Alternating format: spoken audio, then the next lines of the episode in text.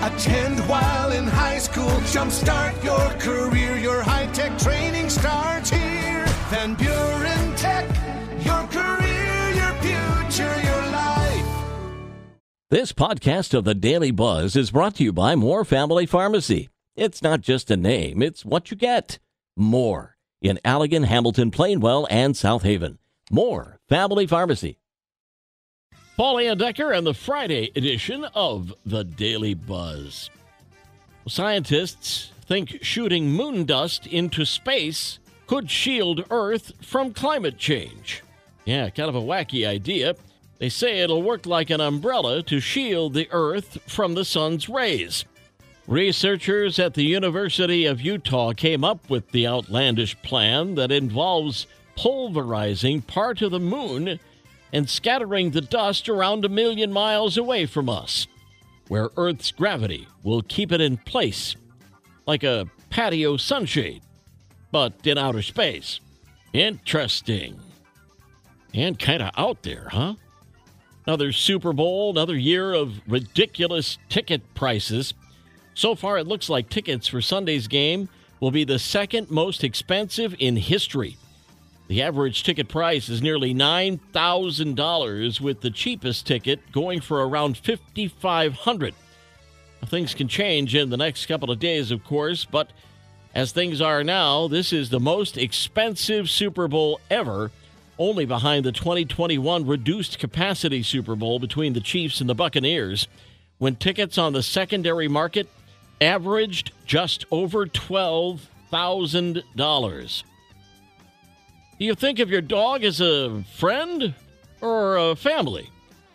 New survey by WAG finds 34% of Gen Zers think of their pup as their best friend. But it's not just young adults who have a special relationship with pets. According to the survey, nearly half of baby boomers view their dog as a child. We'll turn the page in 60 seconds. The Daily Buzz. Daily Buzz Part 2. Yesterday was National Pizza Day, and one guy in Northern Ireland was not celebrating by actually eating pizza because he spent the month of January eating nothing but pizza in an effort to prove you can eat whatever you want as long as you pay attention to your exercise and calories. 34 year old Ryan Mercer says he ate pizza for breakfast, lunch, dinner for 30 days ended up losing about eight pounds. He said the toughest part of the challenge was food prep. He made his own pizzas every day, had a tough time keeping up, but it all paid off as he only spent about $12 a day on ingredients, home cooked everything, and got to the end of the week looking leaner than when he started. Okay. We used to run to the border for Taco Bell. Now we're running for cheaper eggs. U.S. Customs and Border Patrol has seen a huge increase in eggs being brought from Mexico to the U.S. Problem is, they're not allowed to do that, as they could contain bird flu. People who turn in eggs at the border are free to go, but those caught smuggling face big penalties and fines. New Zealand just found three and a half tons of cocaine floating in the Pacific. It's the largest single drug bust in that country's history and possibly one of the biggest hauls ever scooped up at sea. The Coke is worth $250 million and was attached to floaties, so it was put there on purpose.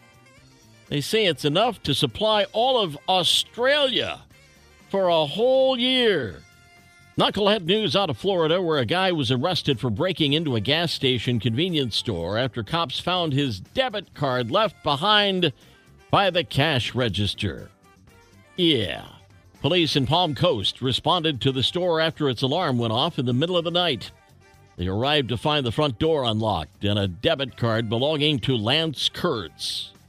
They reviewed the surveillance footage, which showed the man breaking into the store from the back stealing some items, and then unlocking the front door and leaving. Cops recognized him as someone they had seen earlier in the night around a car fire. They questioned Kurtz, and he admitted to breaking into the store. As for the debit card, he told cops that he left it behind on purpose. because he'd planned to come back and pay for the items he took. Unfortunately for him, leaving the debit card behind did not undo the crime. He was arrested, later released on a $10,000 bond. And that is another week of the Daily Buzz. Yesterday's history, tomorrow a mystery, today a gift, and that's why it's called The Present. I'm Paul Decker. Let's buzz again on Monday. Have a great weekend.